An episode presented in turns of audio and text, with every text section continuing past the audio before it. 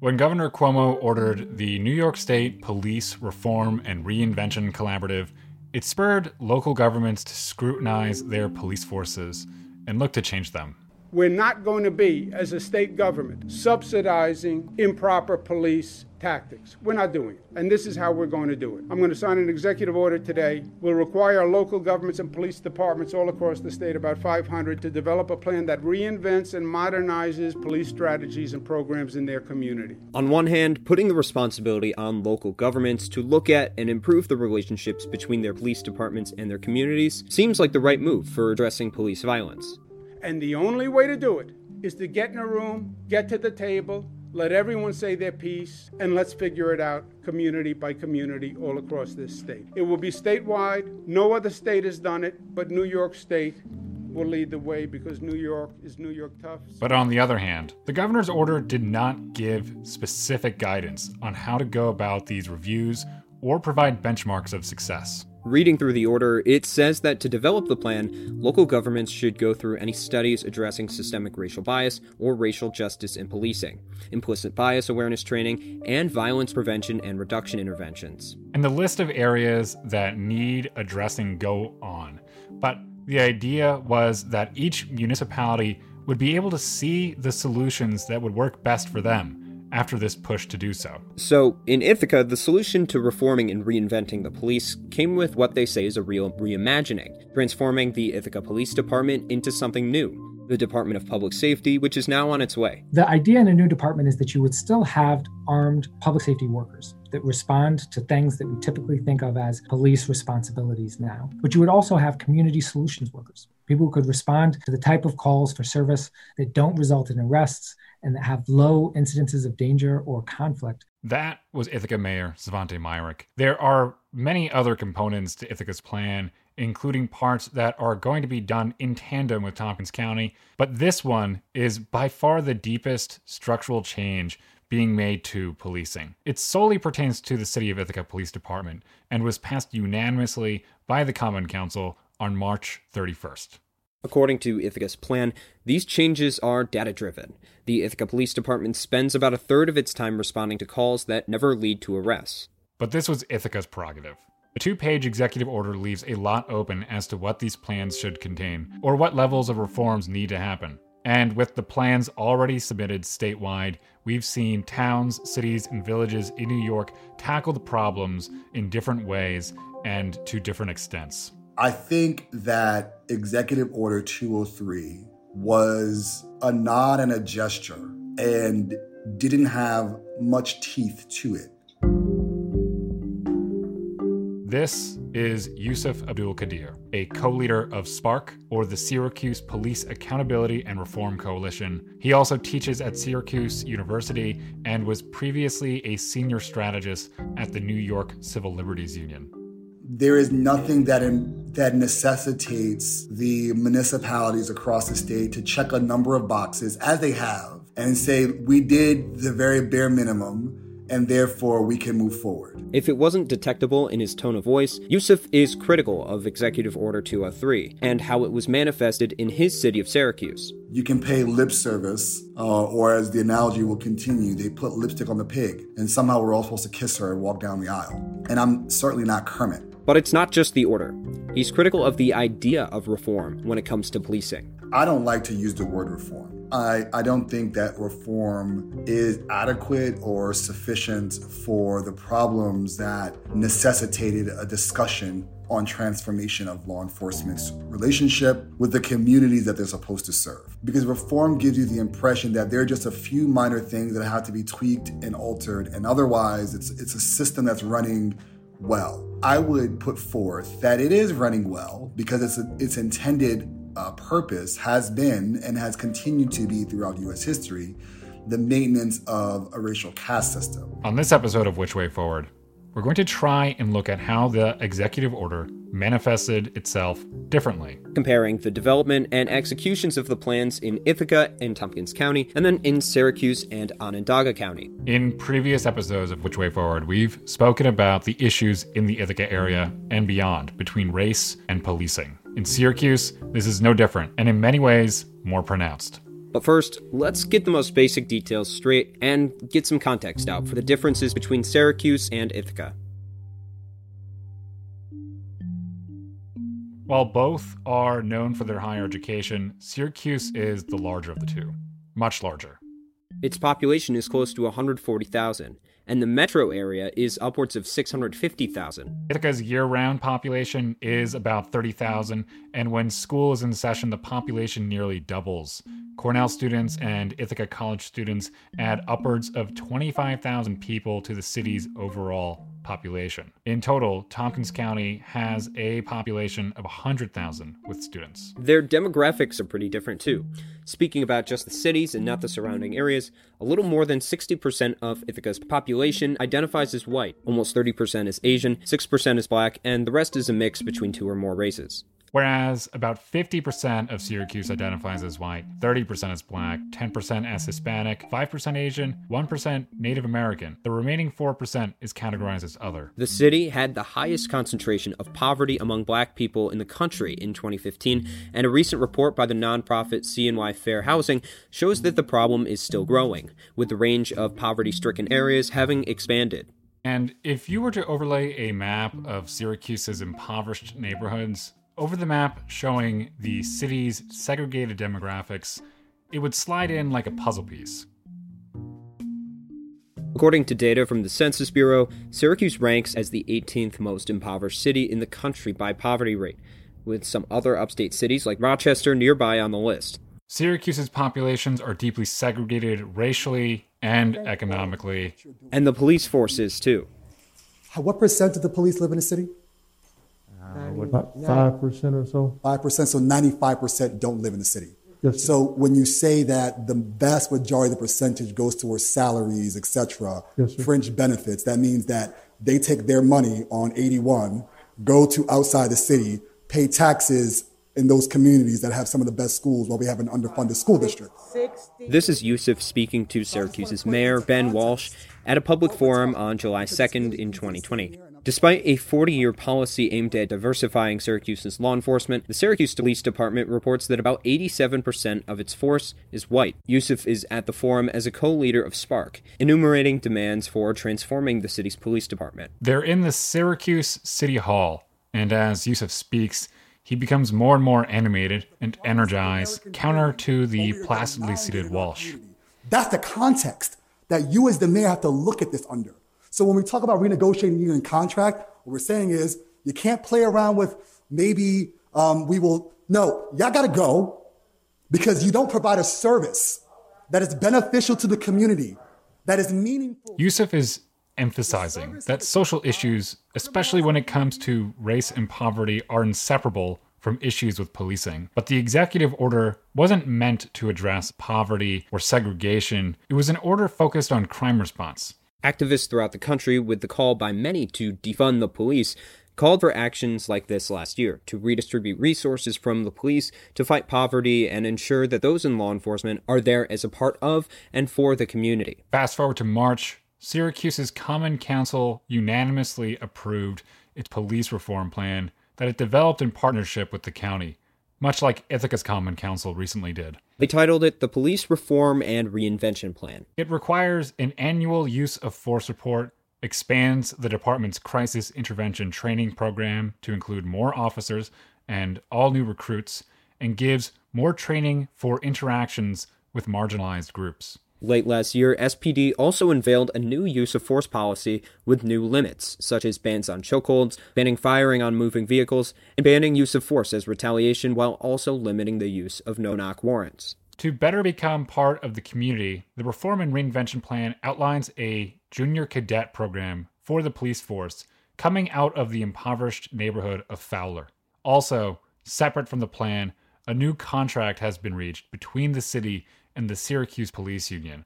Officers are going to be required to live within the city for their first five years working. Although not as comprehensive as in Ithaca, a lot of actions are being taken, but still many activists such as Yusuf and SPARC are not sold on it and do not think it's enough.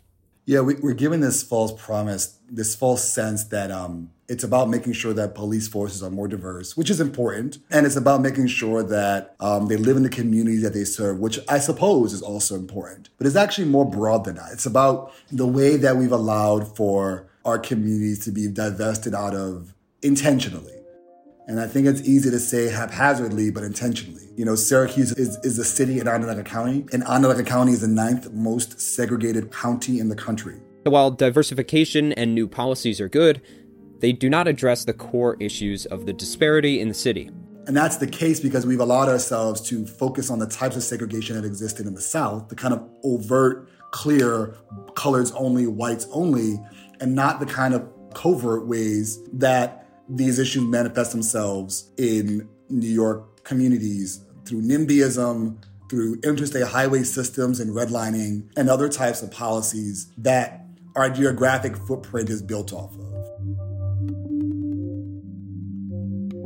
Ithaca's reimagining of public safety has also been met with activist criticism, with many who push for reform disappointed to see the budget for the new department grow from the IPD's previous budget, and others on the more moderate or conservative sides of the issue, voicing opposition for the large changes taking place. The measures in Syracuse's plan might seem like they're headed in the right direction, but the meeting where this plan was approved was marked with caution, some optimistic and some foreboding. Here's Syracuse Council member Ronnie White from that meeting The plan uh, as it now stands uh, is much better than when it was originally presented to the council, and that it now contains discernible benchmarks. The true determination of any success that this plan will have will come down to implementation and oversight. Um, that is to say, that will things that are included in this plan actually happen, and how will they happen? Because as we have seen, as evidenced by the dispute uh, over the full names with the right to know legislation, success will actually be determined by how this administration and police department go about implementing the suggestions in this plan. Also critical to any success will be proper oversight of the administration and the police department. It's still uncertain how this plan will actually happen. That's been the similar worry in Ithaca. Compounding this issue in Syracuse, however, is that changes to the police department have been tried before. Councilman Khalid Bey said, The mere mentioning of rules that have already been in place demonstrates nothing more than the inability or, or, unwillingness to enforce rules prior to today. I don't know what guarantees us that those same rules will be enforced tomorrow, especially since uh, what's written in this document doesn't come with additional penalty from the state for a lack of enforcement. Overall, the changes appear to be less comprehensive than Ithaca's, yet are posed to take first steps toward addressing more complex problems in a city whose infrastructure and neighborhoods have visible legacies of the many sides of systemic racism. One of the members of SPARC, George Kunkel, went as far to write an op ed in the Syracuse Post Standard, comparing Syracuse's plan to Ithaca's. His main point was that Ithaca's plan is changing its police response to a public safety response depending on the call that comes into dispatch. So, Syracuse could too. Of the call types SPD responds to, about 9% are in relation to violent crime. Kunkel was careful to say that this data, which SPARC analyzed and presented itself, only reflects the calls for service. It doesn't reflect the arrests made during other police work. The executive order is framed around making local governments address racialized policing. But it's an issue where the more you look at it, the more you see the intersections it has with other issues. So, with that, here is Leslyn McBean Clairborne, chair of the Tompkins County Legislature, speaking about Ithaca's plan? I find these recommendations to just barely touching the surface of anything and not really getting to the heavy lift of dismantling structural racism. Now, that said, small steps matter. It took years and years and years to develop this construct of racism, race and racism, it will take a little while to dismantle it. So we'll take the small steps. While these issues are being dealt with on different scales for different populations, Leslyn firmly believes that Ithaca still faces a lot of the same problems that Syracuse and other places across the country face. Ithaca is not immune from what we're seeing happening nationally. We are not immune from black and brown people being targeted disproportionately by law enforcement. Again, the reimagining public safety work in Ithaca is designed not to just address police response, but the broader scale of public safety. Here's Leslyn. The whole picture of public safety is larger than policing. Yes, we mm-hmm. have to address the issue of policing. That has to have separate attention. But the rest of mm-hmm. it, the housing, the gentrification, the poverty, eh, eh, the addiction issues, all of it is part of addressing the issue of public safety. When people don't know where their next meal is coming from and they have children to feed, they will find a way. And that way may be shoplifting. According to the New York State Community Action Association, or NYSCA, 37% of Onondaga County's black residents are living below the poverty line. In Tompkins County, 36% of residents who identify as black are impoverished. In the city of Ithaca, that number jumps up to 56%. That's according to the Tompkins County Health Department. Now, it is tricky to measure poverty in Tompkins County and the city of Ithaca. The student population tends to skew these numbers since students typically don't have an income or only work part time, though these statistics do exclude students that live in dormitories. But homeownership offers another lens to look at financial security. According to 2017 data from the U.S. Department of Housing, there are about 1,250 black households in Ithaca. About 29% of these households are owned. That's below the national average for rates of black homeownership, which has been fluctuating throughout the pandemic, bobbing in the mid 40%. But it's almost on the money for the current New York State average, which is just above 31%. These economic disadvantages go up against Ithaca's rising cost of living, and this is the formula for gentrification. We, as people of color, are no longer able to live in the neighborhoods where our people are, where we can connect with neighbors who look like us and who support us. We are no longer able to do that. And it is conti- it's, it's happened throughout history all of a sudden the neighborhoods that we lived in and we developed, especially as uh, black folks and, and people of color in general, become prime neighborhoods for some reason or the other, and then we get pushed out. We can't afford our homes anymore.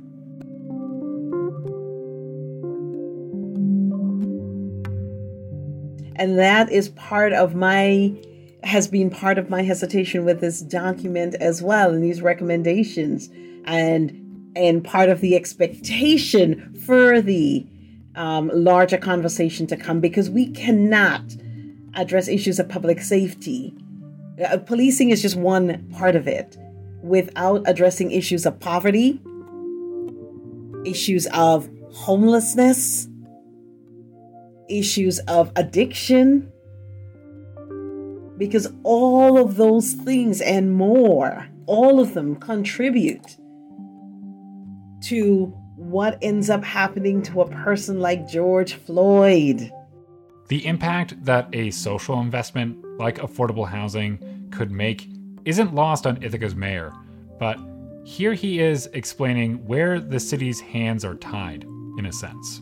The uh, true fact that social investments reduce crime more than crime prevention investments, and and uh, that you know, communities are stuck in this trap created in the 80s in which the only way for communities to raise funds is property taxes and sales taxes and not progressive income taxes. So while the federal government uh, starved those social programs, communities, the only way to feed them is to grow your, your tax base. I mean, you could take the entire amount of uh, funds from the police department and spend it on social services. and You're still not scratching the, the actual needs for more affordable housing, universal health care, uh, uh, great education.